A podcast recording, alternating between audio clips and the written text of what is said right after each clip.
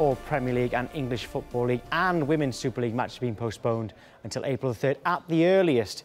Meetings were held this morning in response to the escalating coronavirus pandemic.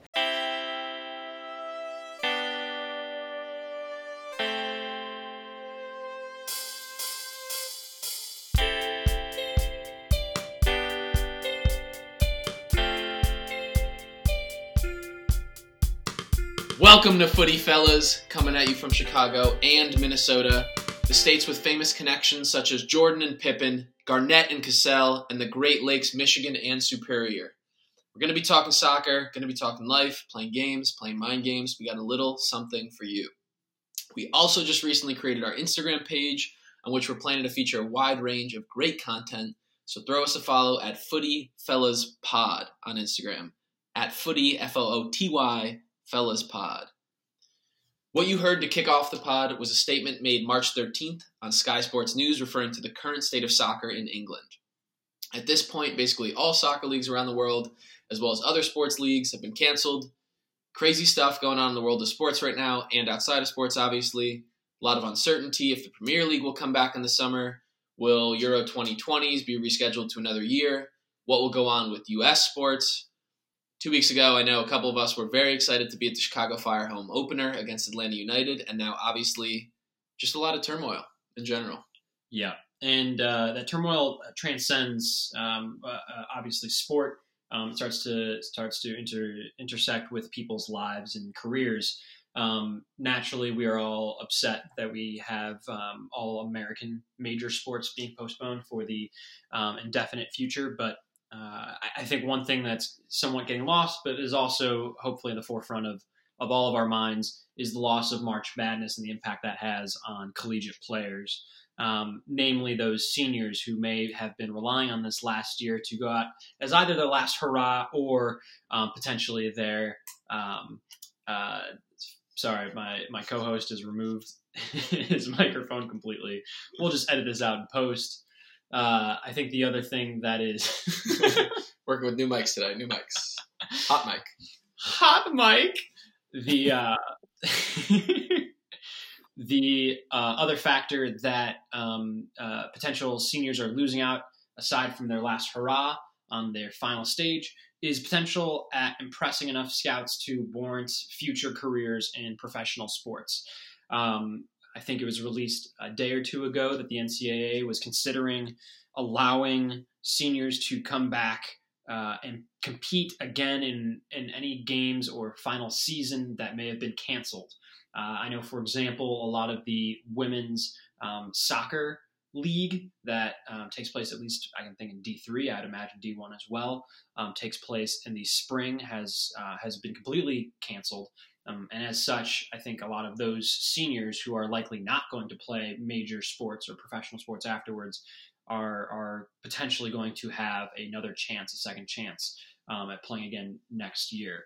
Um, the big question that kind of throws in the mix here, right, is how does that implicate rising freshmen or incoming freshmen um, and game times and uh, what a team looks like when it has as much depth as it might have. Um, I don't know how those things are going to unfold, but it's a fascinating story that I'm going to be watching from the sideline. Yeah, I think it. I think that is interesting. Uh, you were the you mentioning that is the first time I'm hearing hearing this news coming out of the NCAA and other you know college schools around the country. I personally think it's a really dumb idea.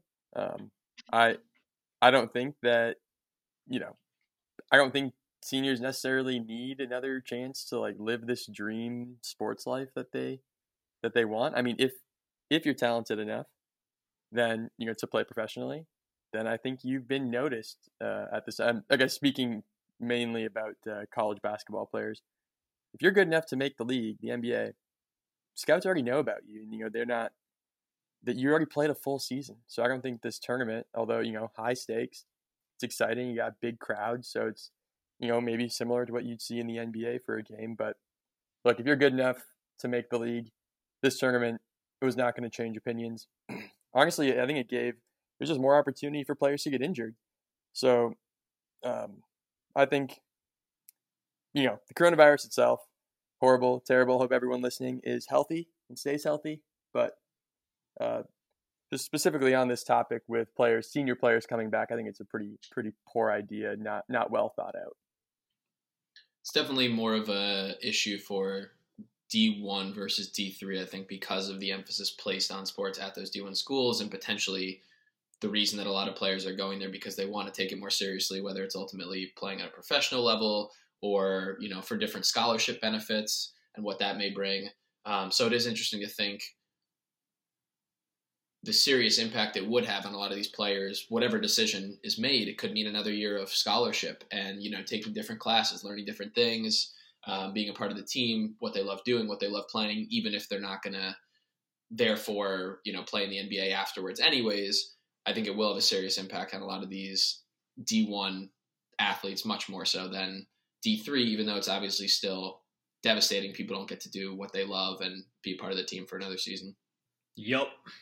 The uh, the NBA response, at least by the players, has been interesting. Obviously, a couple of confirmed positive corona cases in the NBA, which was the first major league, I think, in the in the U.S. to really shut down operations. With a couple of cases on the Jazz, unfortunately, and a lot of players I've seen take to streaming, streaming video games recently as a way to stay in touch with their audiences and also just chill out. You know, a lot of these guys probably played video games growing up, now especially have time to actually do so. So seeing a lot of NBA players streaming live on, on Twitch and other services, which is kind of kind of fun while everyone's stuck inside. I thought it was interesting seeing um, CJ McCollum. I think had tweeted out that he recommends all NBA players who now have time for themselves should spend their time focusing on other um, uh, fiscal ventures, um, looking to build up their careers post um, post professional life um, and investing in real estate companies, what have you, finding other sources of income for uh, the non prime years of their of their lives, building um, their brand, building exactly. their brand outside of you know outside of the hardwood. Exactly. Um, so it, it, there's there seems to be a big opportunity for people to have downtime and what they can do with it. Do they um, invest in marijuana or do they start creating podcasts to um, help um, uh, explain the Premier League and um, what may or may not be over or, or, underrated. That seems like the most responsible responsible thing to do and and successful venture. Where, where are you thinking, Winter? No, I totally agree. I mean, the three of us had to.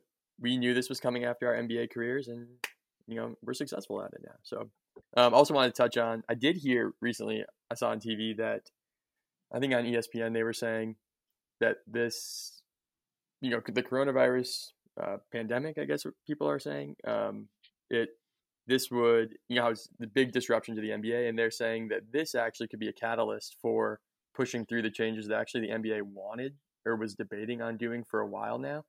First time I'm hearing about this, but I guess I guess owners wanted like a mid a mid season tournament, maybe similar to like FA Cup they do in the Premier League. I also think they wanted the season to start in December. So it was interesting. They were saying, you know, maybe this huge disruption to the league is actually going to get these changes on their side. Um, the players who are, you know, the anal- the sports analysts on these shows now are saying, look, these weeks of health healthy rest are huge for the players. It's going to make the playoffs, you know, X times more exciting now. So, you know, we're seeing we're seeing potentially some maybe positive silver lining changes coming out of all this, which which is good. Yeah, Absolutely, that's a great that's a great point. And a lot of the teams, both individual players and organizations at this point, have really paid attention to what's important and thought about all their employees. And you're seeing many teams, stars like uh, Zion and you know Giannis and Kevin Love and a couple others, voluntarily donating a lot of money, hundred thousand dollars, more five hundred thousand dollars to staff, other workers at the venues themselves, at the arenas, who obviously aren't going to have jobs because games aren't taking place. So good to see them looking out for kind of everyone involved in the larger NBA families. Which I think in turn is unfortunately or fortunately putting a little pressure on the ownership for those for those companies for or or for, yeah for those organizations for not taking it out of their own piggy banks to, to help to help pay for that and relying on the um, generosity of the players themselves, um, which it feels just a little backhanded. But um, end of the day, people are being taken care of, and uh, I think it's good for for their brands regardless.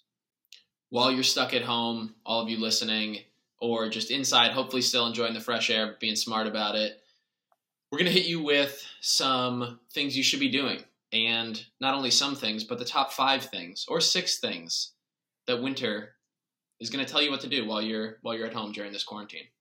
Yes, thank you, thank you. We have for this today's rank order section. We're going to talk about the top top five things to do while in quarantine.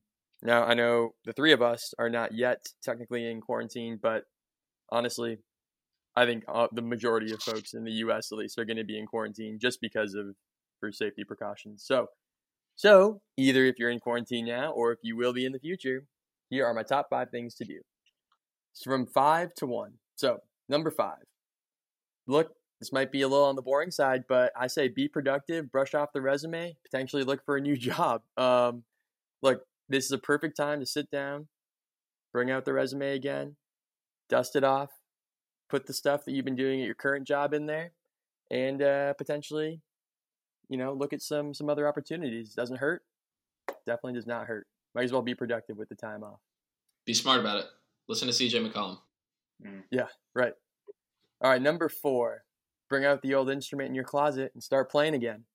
Look, you haven't played since seventh grade, but take out that violin, take out that cello, get that trumpet out. Um, start playing again. It's fun, something to pass the time with. Uh, keep yourself keep yourself going and entertained. I think you'll be actually, fun. Not only, yeah, yeah. I actually love that one, um, and I think we should. I don't want to put Max too much on the spot, but I think we should have Jones play a little something on that instrument he's kept in the closet. Yeah, yeah, I'm happy to. I can't play it, uh, you know, right now, but uh, uh, hold on. Go, go grab it. Yeah, yeah. go grab it. We'll we'll wait a sec. Yep. All right, it's kind of clumsy. All right.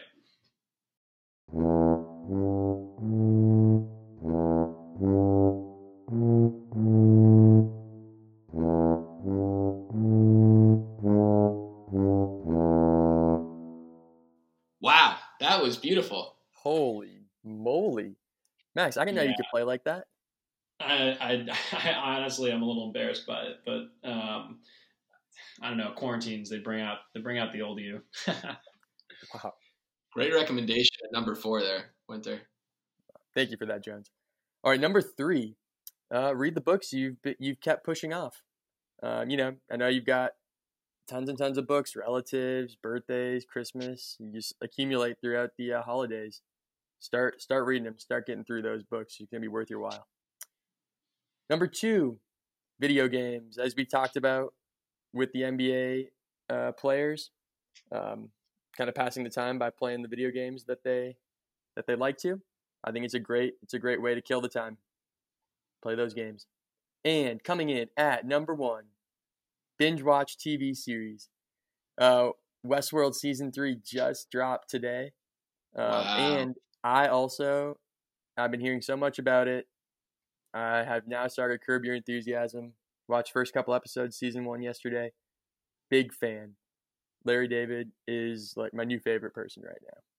Very cool show. Highly recommend it. Did you guys know? Uh, I just found this out that so the show and how they film. Have you guys seen it? Curb Your Enthusiasm. Yep. I have not, but I think everyone else in the world has. All of our listeners. I think we're have. the only ones, Eli. Yeah. It. uh So it's really cool. It. They they improv the majority of the shows.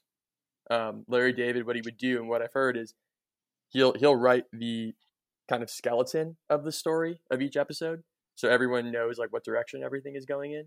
But they don't tell you know they really don't give you lines to read. It's all you in the moment, just saying what what kind of pops in your head, and it's great. Knowing that and then watching the show, the shows, the the TV series is makes it much more entertaining and I assume the kind of plot of each episode is people start off really excited about something, and then over time, their enthusiasm for that specific topic just kind of wanes, right? And they just get less excited.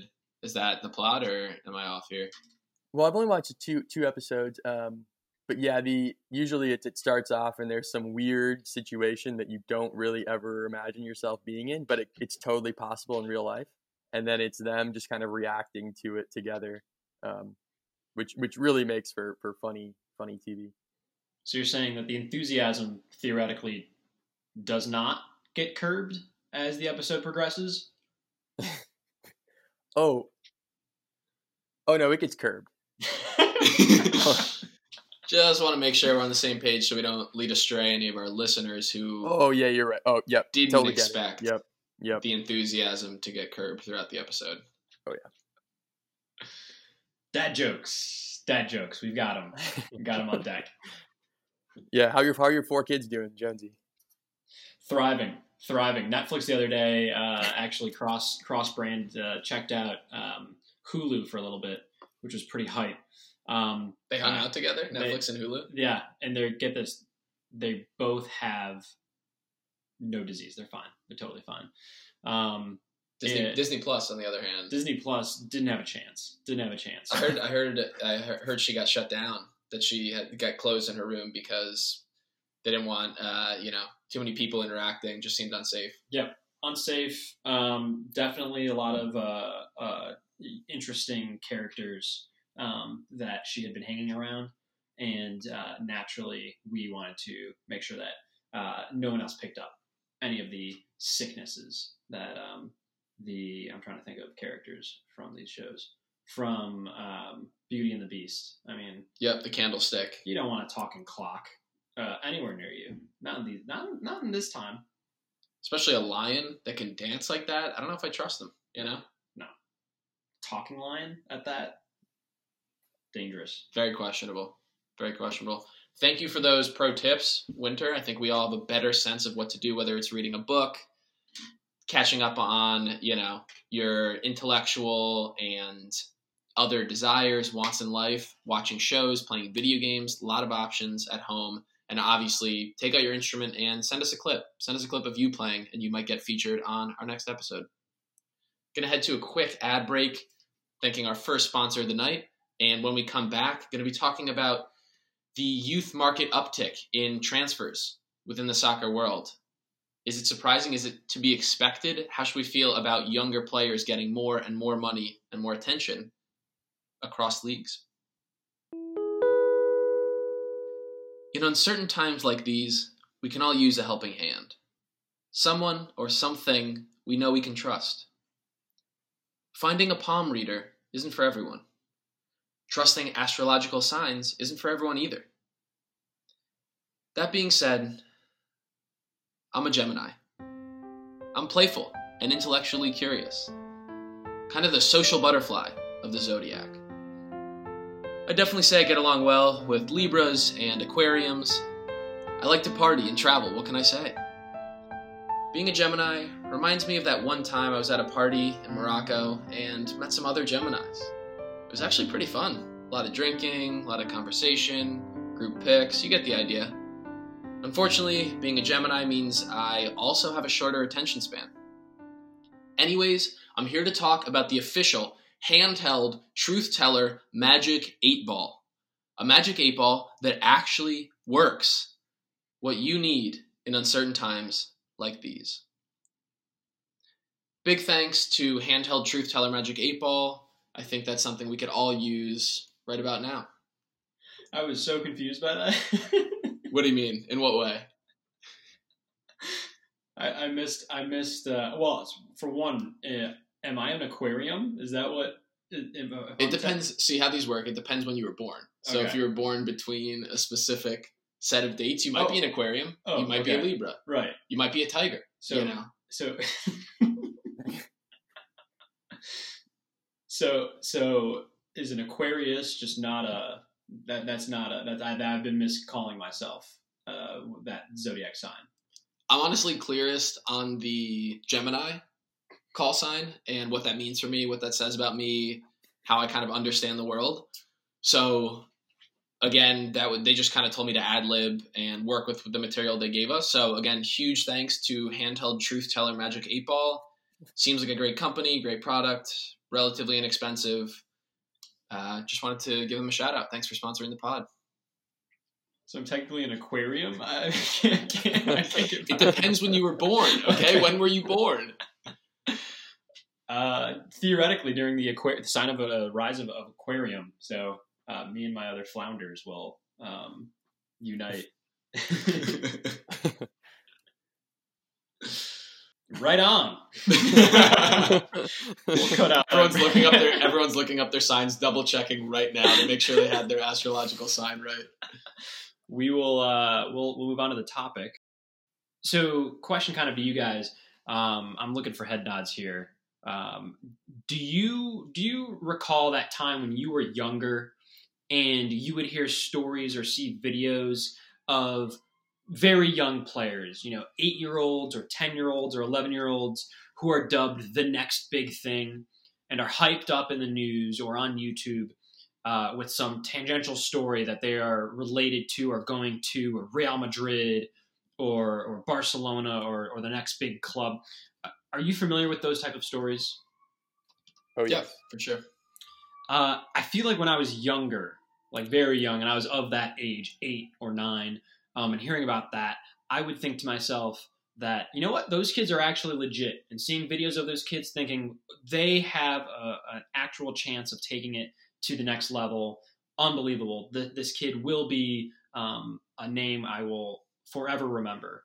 Um, and then and then you hit that point when you start to turn maybe 13 or 14 and you start to recognize that you know what some of that early labeling of a kid being destined for greatness at that age is just way too premature. There are so many developmental things that need to occur before that that that player is actually worthwhile of being in consideration for future stardom. But at that age it's way too young. Um, i feel like every year or two we're due to hear about this hype's new player. Um, but and again, I don't know about you guys, it feels like recently there's been a lot of hype, but this hype isn't centered around, again, seven or eight year olds, people who are what I would deem unrealistically projected for future greatness. But there's a lot of hype for teens. There really seems to be a preponderance of interest in players who are roughly 16 to 18 or 19 starting to make big names around the world.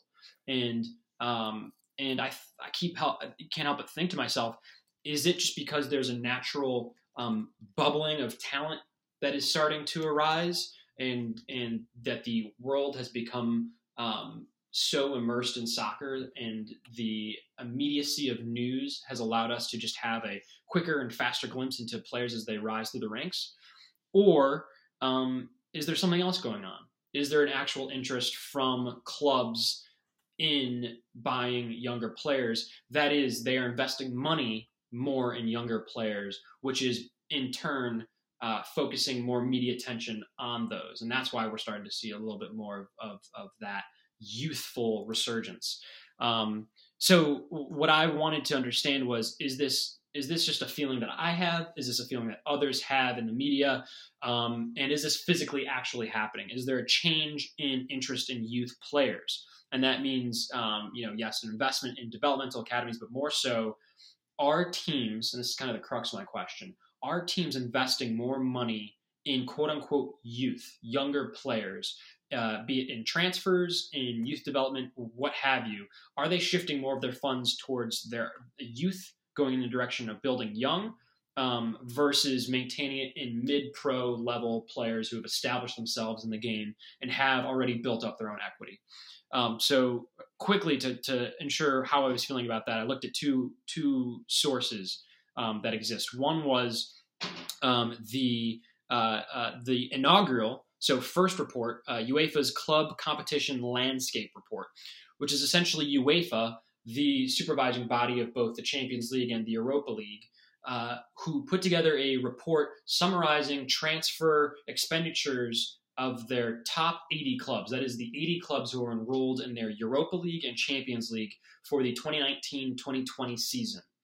And what they found was that um, of those 80 clubs, a record, so this, this is still growing um, and is, is proving, I guess, some of this hypothesis true. A record 64% of the of the money that was spent on players or transfers were spent on players who were 24 years of age or younger and only 7% of players uh, of spend was on players over the age of 28.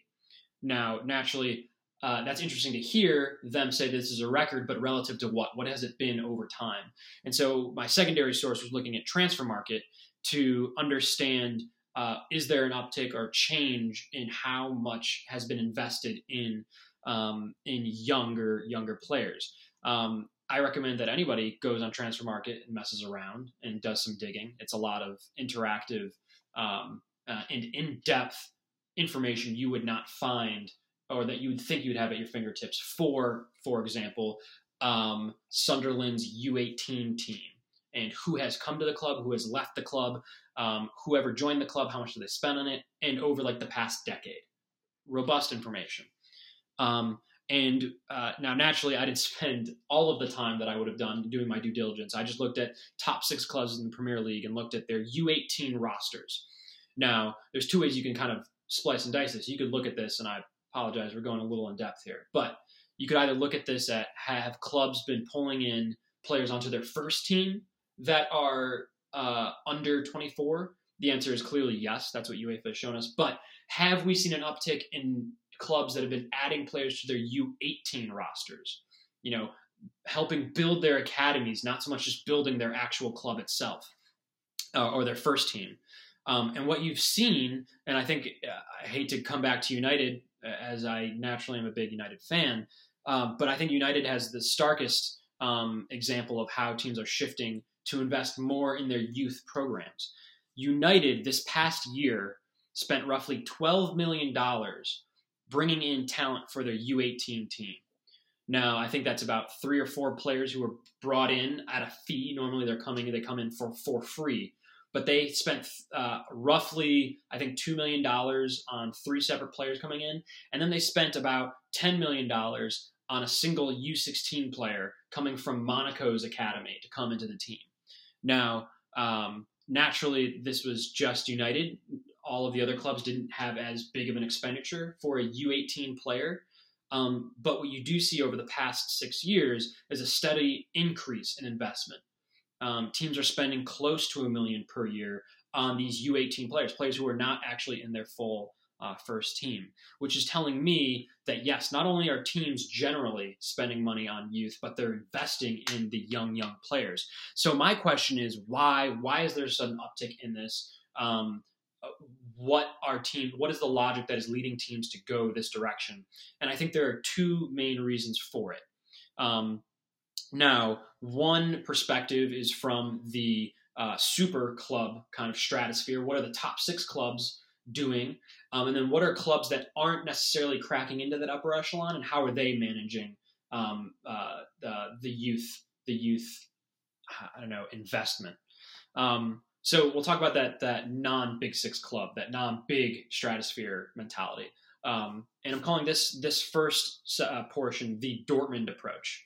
Um, as a reminder uh, to those who, like me, were not heavily involved in the Bundesliga prior to, I don't know, I've never been, so ever. Mm-hmm. But Borussia Dortmund, um, if you'll recall, had a sudden renaissance in roughly 2008, 2009, uh, back when Jurgen Klopp was at the club. Um, but they also had the likes of Lewandowski and Marco Reus, um, Goetze, Hummels, all starting to take storm um, which led them to a Bundesliga title as well as um, competing in the Champions League final. Um, the club prior to that year or a couple years had um, actually been teetering on the uh, border of solvency. They used to, back in the late 90s, very early 2000s, like 2001 or 2, were actually competing with Bayern Munich for the top spot in the Bundesliga.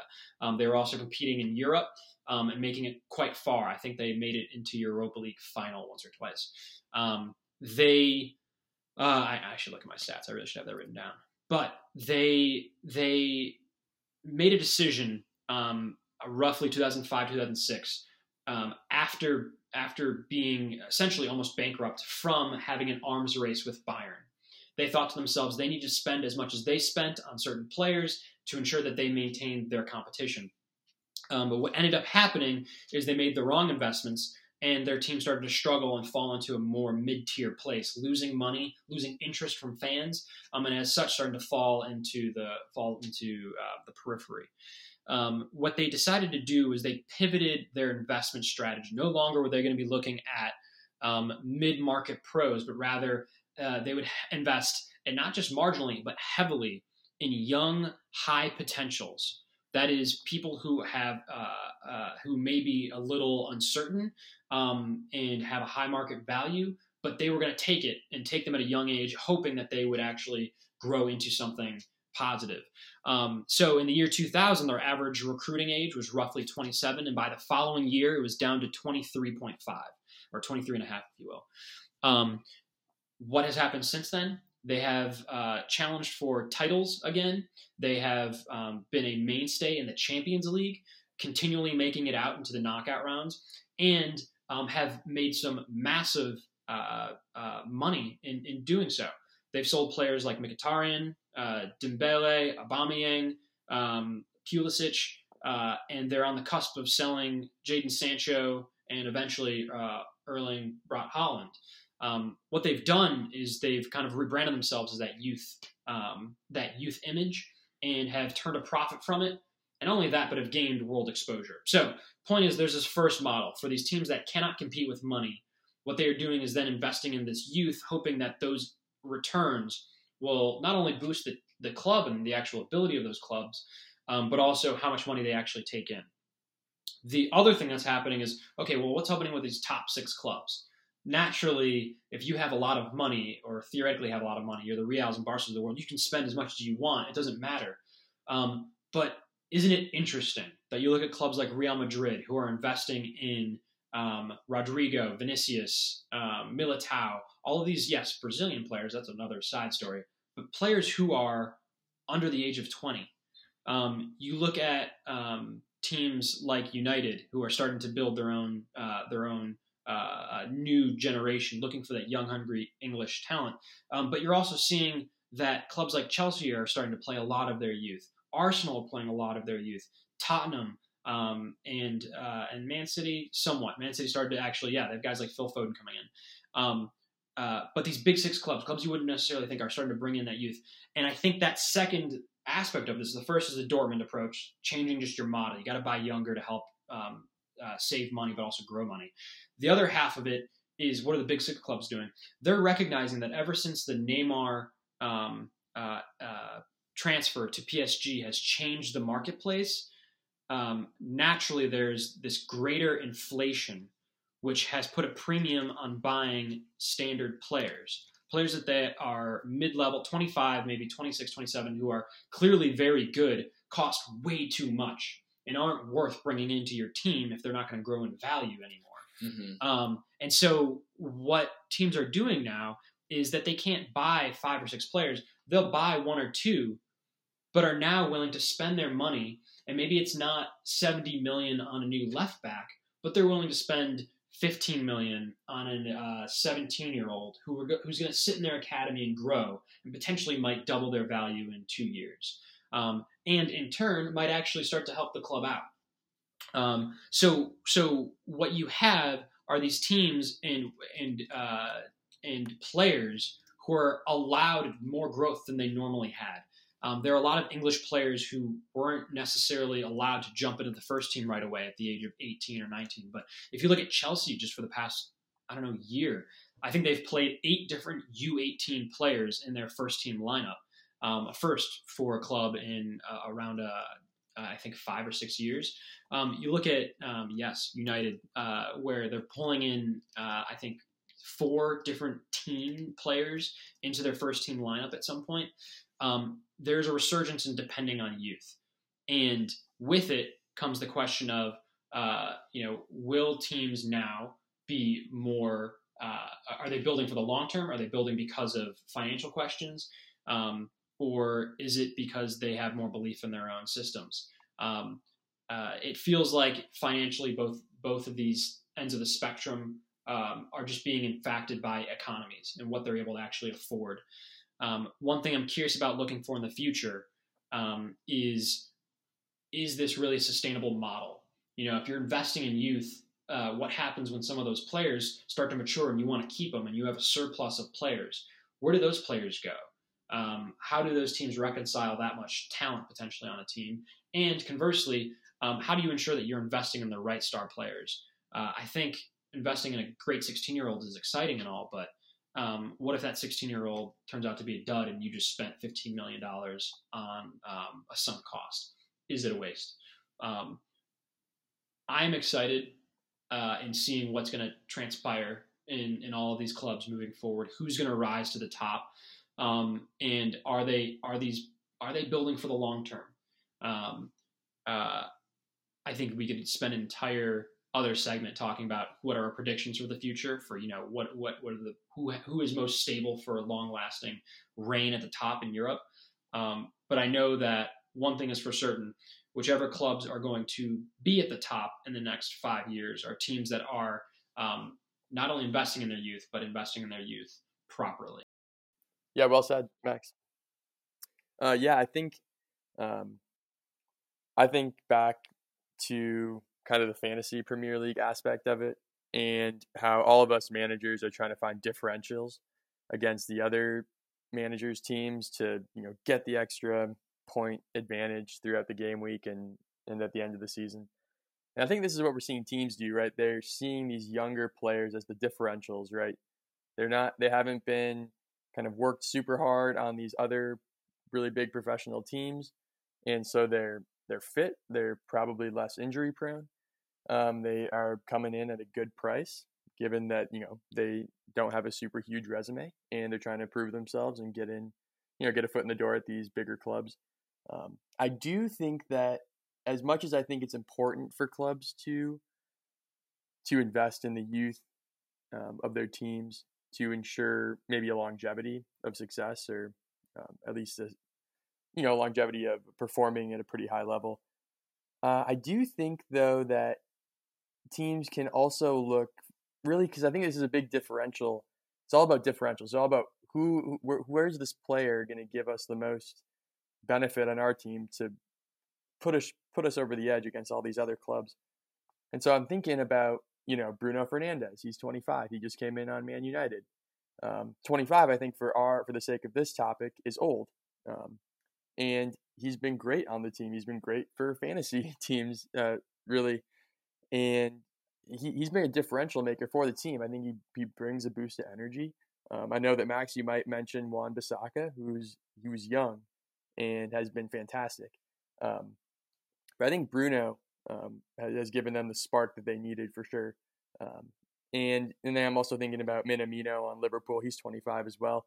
Um, he hasn't had the maybe explosiveness on a team or the impact that Bruno Fernandes has, but you know I think it's also important for clubs to to look at those 25 through 27, 28 year olds on other clubs. You know, maybe they're playing in Istanbul, maybe they're playing for Ajax, who we don't really know about, but they're super solid. They're just in smaller countries with smaller clubs and they're not getting as much exposure. But look, I think those players are arguably as important and critical for teams as as well as investing in the youth.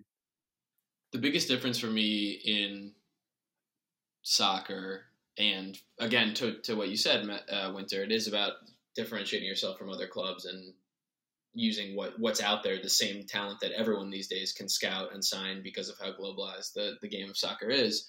The biggest difference is when it comes to coaching turnover in soccer. I think coaches and managers get turned over so often that it's tough to commit to youth and growing youth because you're always you know under under the needle and really getting looked at and questioned, and fans have such a big say, and clubs have such a short leash on performance and making big tournaments and performing well in big tournaments that it's tough to grow youth. You really have to have a committed board, ownership, manager who's willing to stick around for even two, three years is seemingly crazy sometimes these days when you have multiple managers in the same season.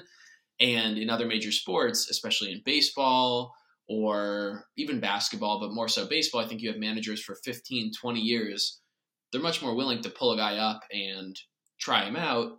Whereas in soccer, unless they already have the talent that's going to get them over that threshold where they can commit literally at that moment and be strong enough, a lot of the big clubs and even some of the smaller clubs that you were talking about, Jones, aren't willing to take that risk. and the managers aren't willing to take that risk because it's their job on the line. So I think the clubs that have a strong organization and manager coach in place that is willing to stick around for a while and they've committed and they're on the same terms they're both in this for even the medium term haul they're doing a much better job of bringing up young talent and giving young talent more opportunities. You know there's a you bring up an interesting point because um, you know I, have called this the Borussia Dortmund you know, you know logic or theory uh, where where they are able to readjust their uh, buying model to help bring in players, and as such, it's affected what their team ethos is. Now they are instead of just a title contending club, they are um, a intermediary intermediary club. They are like a Monaco of the world or Ajax of the world. They're a developmental team where you come and grow and then take on you know your next big contract. Um, but Dortmund, in order to get there, needed to have some structure. You can't just necessarily do that out of nowhere. Um, a club like Sheffield Wednesday is not going to necessarily say, okay, great, we'll just invest $20 million in this stud 16 year old and hope that, that our team grows. They need to make more immediate changes. They don't have the time to invest that money and wait on it. Um, because, yes, they don't have just the structure and, and the, the, the financial feasibility to make that last, but also the teams. They don't have the coaching staff or the longevity to really think about long term um, uh, investments. They need their short terms to make sense. Um, uh, I uh, I'm I'm fascinated with with with youth and the uh, resurgence of it, especially as it implicates Americans. It's really interesting to see players like uh, Giovanni Reyna or um, I mean Pulisic's own rise to stardom um, comes through a, a, program like Dortmund. But um, we are able to see as a country our own the own fruits of our labors as players start to rise and are given a chance um, in circumstances that they normally wouldn't get. Um, I'm excited to see where things go. I don't know where they're going to go, um, and uh, I can only hope that players like Freddie Adu get a chance in the uh, in the future. Absolutely. Going to head into our second sponsor read before we come back with some more great material, and of course, our world famous game, Over Under. Do you like making friendly bets on the game with friends? Do you like wagering your entire savings account on the ball game? Without sports, your gambling addiction is taking a hit. No need to fear any longer. From the makers of Build-A-Bear comes the revolutionary new gambling app called All Bets Are On. Now you can bet on literally anything. How many times your cat will meow in the morning? How many references to COVID 19 will you hear in an hour? How long will a single roll of toilet paper last? Literally anything. In no time, start gambling with friends and others across the globe. Without sports, life gets hard. Make it easier with All Bets Are On. Wow, first betting company. Feels like almost a given with how popular a pod is and how often we're talking predictions, hot takes, how right we are most of the time. Right. It's also big in our demo um, hitting that sweet spot. Four to five year olds, uh, big money spenders. I think they're going to love it. I think all their parents are going to love it. It's going to pay for their kids' education. Is that a? Did we just make a guarantee to our listeners that we will refund any losses? Whoa, yeah, you, you can't say stuff like that. No, no, no, no, no, no. I think if they play it well, if they make the right bets, they could pay for their ch- children's education. And that's all you can really ask for, you know? Just a chance. It's a chance. Let's jump into our last segment, over under. I'm going to be leading us this week, throwing very controversial topics to Max and Max, seeing whether they think they're overrated, underrated, giving them 15 seconds to respond why they're either underrated, overrated, or rated. They could just be rated fairly. Today's theme is the Midwest and Midwest stereotypes obviously the pod being hosted in Chicago, Minnesota. We're kind of the experts on this topic. We're the most knowledgeable. So we want to bring the truth to all of our listeners. Jones, first one is for you. Over or underrated? Deep dish pizza. Underrated. Uh, underrated because um, uh, deep dish is a delicacy that is hyped up. Everyone knows of it, uh, especially if you're going to Chicago. Um, but you will go there, and based on whatever ingredients you put in, you will be satisfied. uh, just don't eat too much of it and don't hype it up too much in your mind. Just get there, save enough room in your stomach so that you're able to crunch through it, um, and uh, invite me over, and I'll show you how to do it properly. Winter, over or underrated? The friendliness of people in the Midwest. I think it is slightly overrated. Um, you know, people are shocked if you say something honest here, and I think it's it's it's not fair. I think we have this this stereotype that we're super nice. We won't say we're kind of passive aggressive. Won't say anything mean, but you know sometimes honesty is a little harsh. And the East Coast and New Yorkers get to do it. Why can't we? You have mentioned that a couple times that you enjoy being mean, not because you're a bad guy, but just because you want to kind of lessen the burden on all other Midwesterners. And shake it up. Yep. That's good to know. Everyone should practice that a little more. I think just be be a little more mean. You know, people are too nice around here. I, I agree. I agree. Jones over or underrated? The Chicago dog. Um, rated. I think I think it gets a lot of hype. I think it's delicious, but at the end of the day, a hot dog's a hot dog, guys. Um, you know, it's it's a good combination. I think mm, skipping the ketchup and replacing it with a bunch of other ingredients is exciting and delicious, but um, is ultimately uh, going to last maybe a minute, and uh, you will feel okay at the end. It's kind of like other things that don't last as long. And you end up just feeling okay at the end. yeah, and you leave somewhat satisfied. But there's ketchup, onion, maybe relish involved. A pickle, Pickle Probably or a two, pickle, or yeah. two, maybe some fries, uh huh. All the all the garnish that that a boy could want. accoutrement. Accoutrement. You're my accoutrement. You know that? Yo, dab up my accoutrement.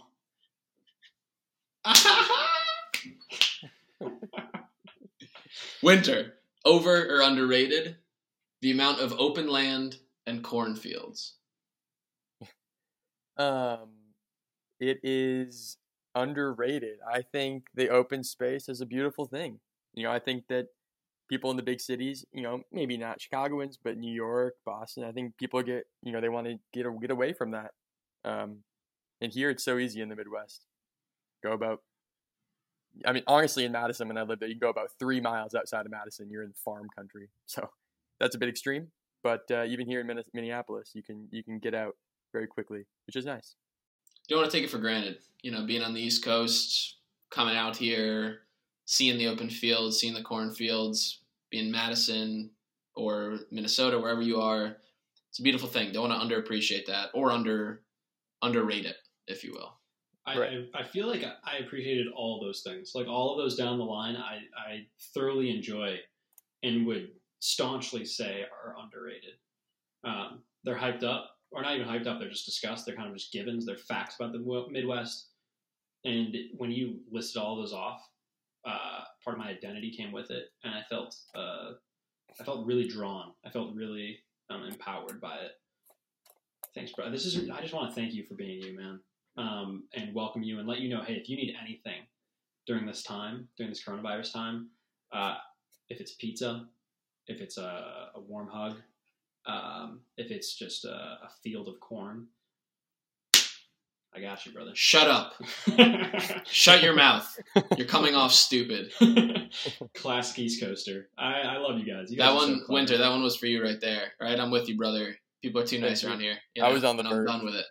I've had it. You were you were about to. I just had to. I wanted to stop you before you incriminated yourself in some way. Yeah, thank you, thank you. All right, last two. Last two. Let's make them good. Over underrated Jones. Deep fried Oreo on a stick, dipped in cream.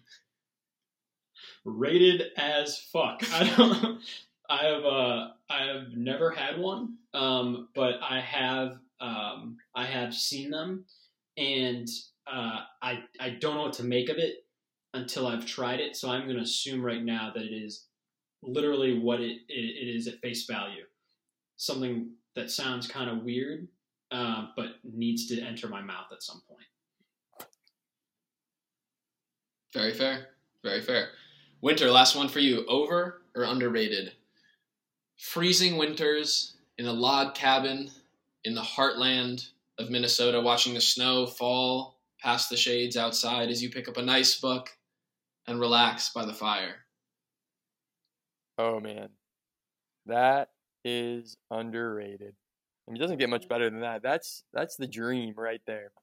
Freezing cold, nice fire, relaxing, snuggled up under the blanket. It's it's it's the best thing you could ever do. It's therapeutic. It's therapeutic. That's beautiful. That's beautiful. And hope all of you listeners stay beautiful, stay healthy. Keep listening to us. Follow us on Instagram as we put out more and more content under these trying times, keeping you engaged, keeping you up to date with what's going on in the world, and keeping you happy because that's what we're all about. Talk to you next week.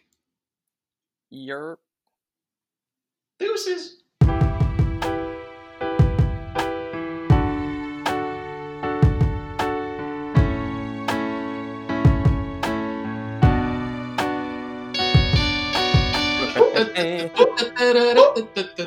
There's a squirrel outside my window. You guys are supposed to keep going. You can't just let solo. We were, te- we were teeing you up there. You nailed it. That was it. It's gold. Let's bring it.